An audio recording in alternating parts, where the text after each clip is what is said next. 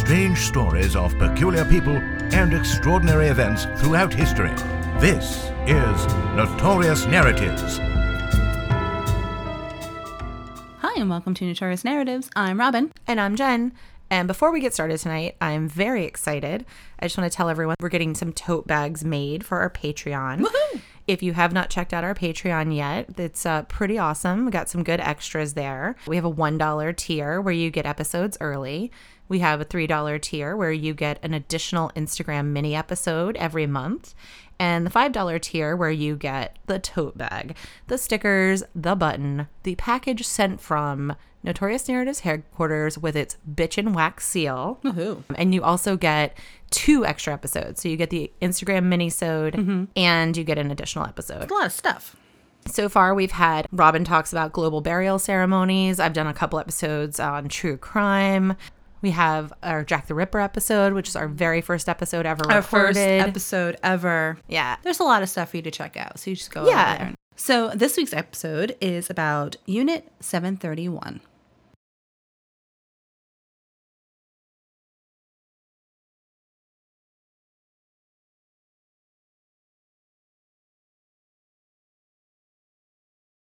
I just want to tell everyone that there is some information that I'm going to talk about that could be very sensitive to most people.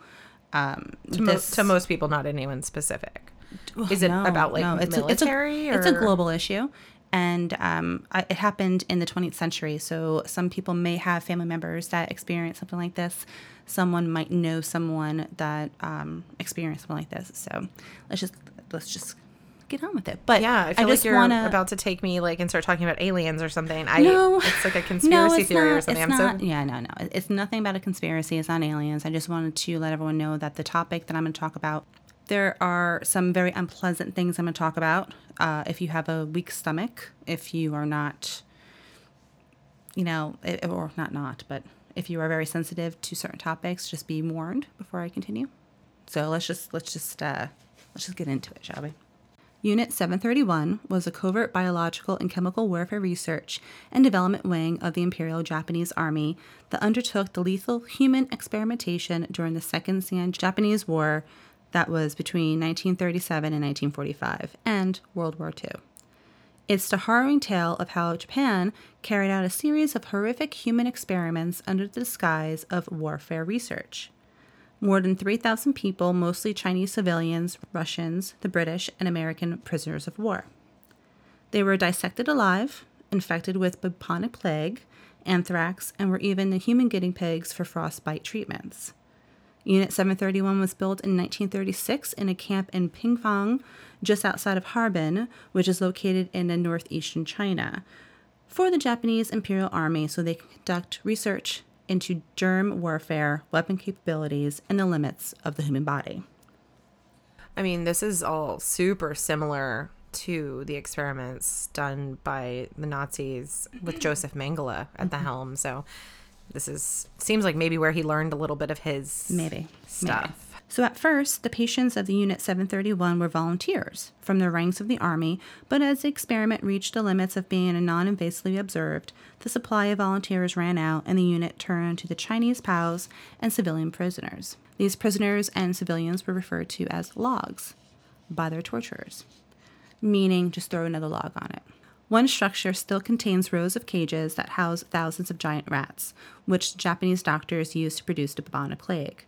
The disease was released on hundreds of thousands of Chinese by dropping plague carrying fleas on villages as part of experiments in the biochemical warfare. Experiments and dissections on men, women, and children were done without anesthetics, so the results would not be influenced by whatever drugs are, are in their system. I mean, as long as we keep it scientific, right? Right? Bastards. Oh, this isn't great. I'm trying to warn you my best way. So, prisoners would be infected with diseases after their organs would be removed while still alive, so the scientists could study the effects of the disease before the decomposition began. Blood loss would be studied as limbs were amputated, and documentation shows that they were often reattached to another side of the body. These prisoners would be exposed to extreme temperatures in order to develop frostbite, so they could study how long it took to get gangrene or how long a person could survive and what could be the cure.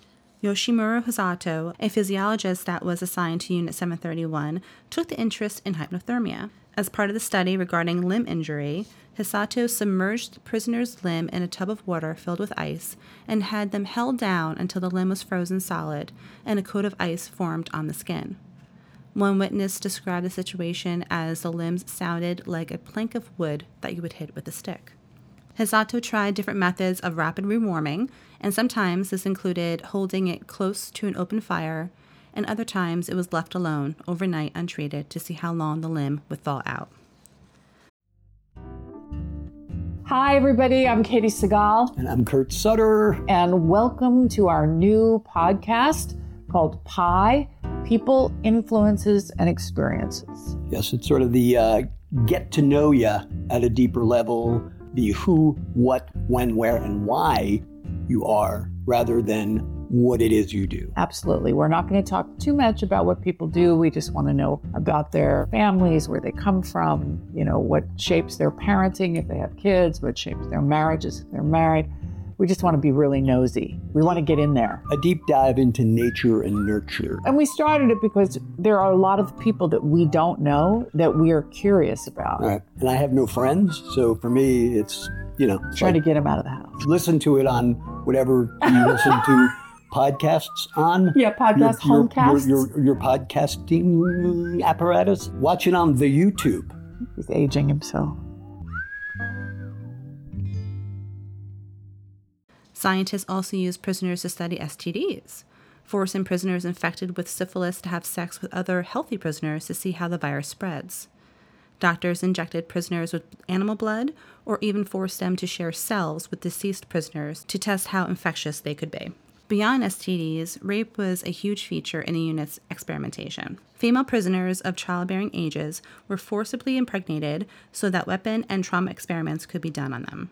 Sometimes the mothers would then be infected with syphilis or another type of disease, so the Japanese could study how it affected the fetus.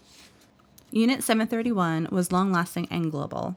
Many of the scientists involved went on to prominent careers in post war politics, academia, business, and in medicine. Unit 731 eventually grew into an assembly line for weaponized diseases that, if they were fully developed, deployed, and successful, could have killed everyone on Earth several times. When a prisoner's body was no longer needed, they would then be shot or killed by lethal injection or, in some cases, buried alive. None of the Russian, Korean, Mongolian, or Chinese prisoners assigned to 731 survived their imprisonment. So, the effectiveness of certain weapons was also a big interest with the Japanese army. Unit 731 would bring prisoners together on a firing range and then would shoot them from different ranges by different weapons, such as a Nambu 8mm pistol, bolt action rifles, machine guns, and even grenades. The prisoners' wounds patterns and penetration depths were then compared to on other bodies of the dead or, or the severely injured. Bayonets, swords, and knives were also studied in a similar way, but the prisoners were usually bound for these tests.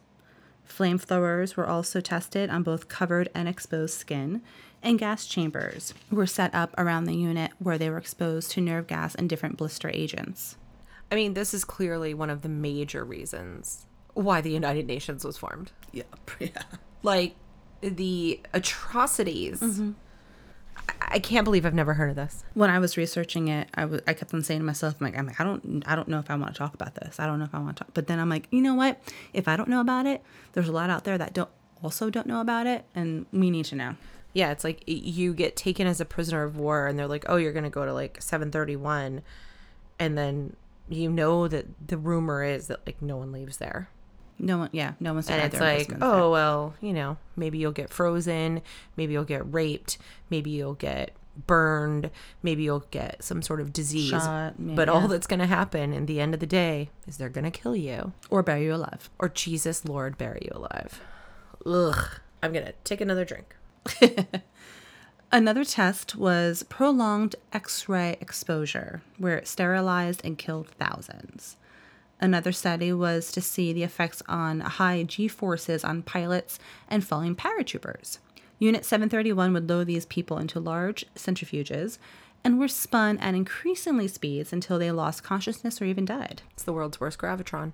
This usually happened around 10 to 15 Gs, but it was said that the young children showed a lower tolerance for these increasing forces. There were children. Mm-hmm. How are they prisoners of war? Or they were just citizens of conquered lands and they were just like, oh well. It was, you know, a lot of times for the, you know, civilian prisoners But I mean, were probably children. Yeah. But, like- who sold, who stole this, who stole that. You never know, but it does say men, women, and children were involved. Venereal disease was the bane of organized military's existence as far back as ancient Egypt, and so, of course, the Japanese had to test it. Unit 731 infected prisoners with the disease and would withhold treatment to observe the illness. A modern treatment at the time was primitive chemotherapy agent called Salvarsan and was sometimes administered over a period of many months so they could observe the side effects. Can you? Are you done with that one? hold on, I'm going to have to open another bottle. How much more of this do we have? Page and a half. Yeah, I'll you. open another I bottle. I warned you. I'm aware. and I'm here know, for it. I'm here for it. I'm not I'm not cringing because these are incredibly similar. I and think, I'm very well well versed I know, the I know, I know, I know. And I also think that, um, unfortunately, this story resembles a lot of stories that we've told in the past. To breed the most lethal strains of diseases, doctors monitored patients and those who were sickest were then bled to death on a table, and their blood would then be injected into another prisoner, who would then be the sickest, and then they would bleed them to death, and they would remove their blood and transfer it to another person, and then bleed them to death, and the whole thing went on and on and on. So at the end of the day, one person could have been infected with dozens of different people and their infection.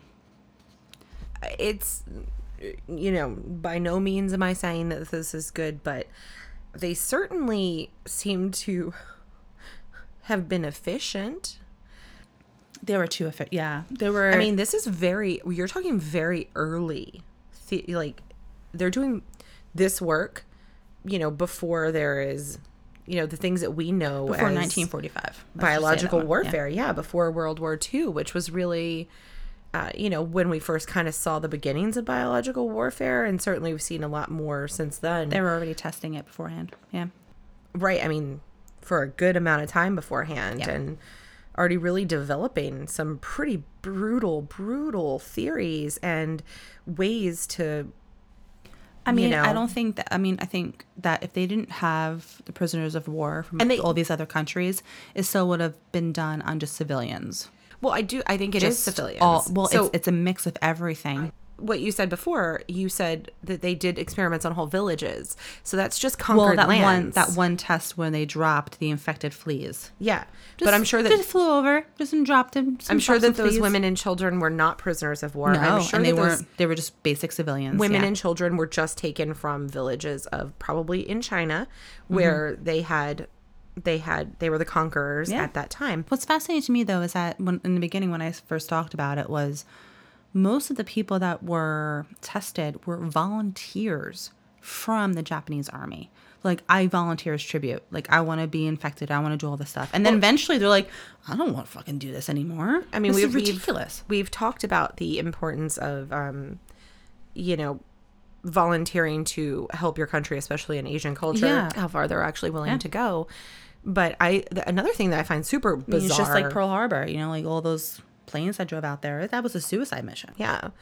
Uh, the other thing that I find really bizarre and interesting is that this is a fully government sanctioned experiment that has like the best minds in Japan on it. Yeah. Like the people who went on to probably teach at all of their schools Yes. and write all of the books and the you know, write all Still the alive today. important research papers. People that People are, are still alive today. yeah, and they were committing unbelievable atrocities. And were they ever tried for any of this, or is this all I'll get to that. okay? So, the whole reason for Unit 731 was in support of their larger mission that by 1939 they would be able to develop weapons of mass destruction to use against the Chinese population and presumably American and Soviet organizations. To this day, Japan has not apologized, and China has not forgiven the countless experiments and deaths that lasted over several years.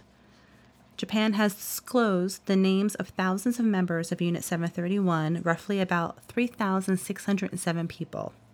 The document lists members of the Kwantung Army's Epidemic Prevention and Water Purification Department, which is the unit's official name, and it, it and it's dated January 1st of 1945. It also includes the names, ranks, and contact details for more than 1,000 Army medics and dozens surgeons, doctors, nurses, and engineers. Japan reluctantly acknowledged the unit's existence back in the, in the late 1990s, but has refused to talk about the activities that took place. In 2006, Toyo Ishii, a nurse at the unit, said that her and her colleagues had been ordered to bury numerous corpses, bones, and body parts following Japan's surrender in August of 1945. There is some documentation that similar experiments took place in other parts of Asia, a former doctor named Akira Makino said that she was ordered to conduct experiments on condemned men while stationed on the islands of Mindanao, which is located in the Philippines. So this is everywhere. So today, and I mean, it was not just in Asian countries either. Like No. we are fully aware that this went on Yeah. in Yeah. multiple places. I, I cannot. I, I don't. I don't know for sure what America did. I won't speak to it because I'm not researched on it. But I'm sure we did fucking horrible shit too, because everybody does. rumor has it, I read this, but it, it wasn't really confirmed that the Americans actually knew about all of this and they kept it a secret so they can get the intel from the experiments. But yeah, because it's valuable, Yeah, valuable and information. I think, unfortunately, How else will we learn that how every to country that had a prisoner of war located there that was being tested on that they would also want their that knowledge. Yeah, because how else are we going to learn how to make weapons of mass destruction without destroying masses of Mm-hmm. people? on, on people. So today, a museum is located inside the remnants of Unit 731 to memorialize the loss of life and humanity that took place. Visitors follow the path that goes along the bungalows, the guard building, and the sheds that were used to breed the rats. There are also several locations that have actual artifacts, such as Room 9. That room has medical instruments displayed, which includes test tubes, saws, needles, and coat rack vivisection hooks that was used to hang human viscera. You can also see the smokestacks from a large incinerator that was once used to burn the dead. It is said that the most moving part of the museum are the walls of the hundreds of moving pictures and testimonies of the guards who broke their long held silence about the activities going on. Many of these were also guards that broke ranks years after the war in order to provide crucial information about the horrible experiments in Unit 731. So, that is the story of the human experimentations of Unit 731, just another notorious narrative. If you enjoy our episodes, you can also go to patreon.com slash notorious narratives, where you can access exclusive content. And don't forget to rate, review, and subscribe to be notified when a new episode is available. Keep it weird and never stop exploring.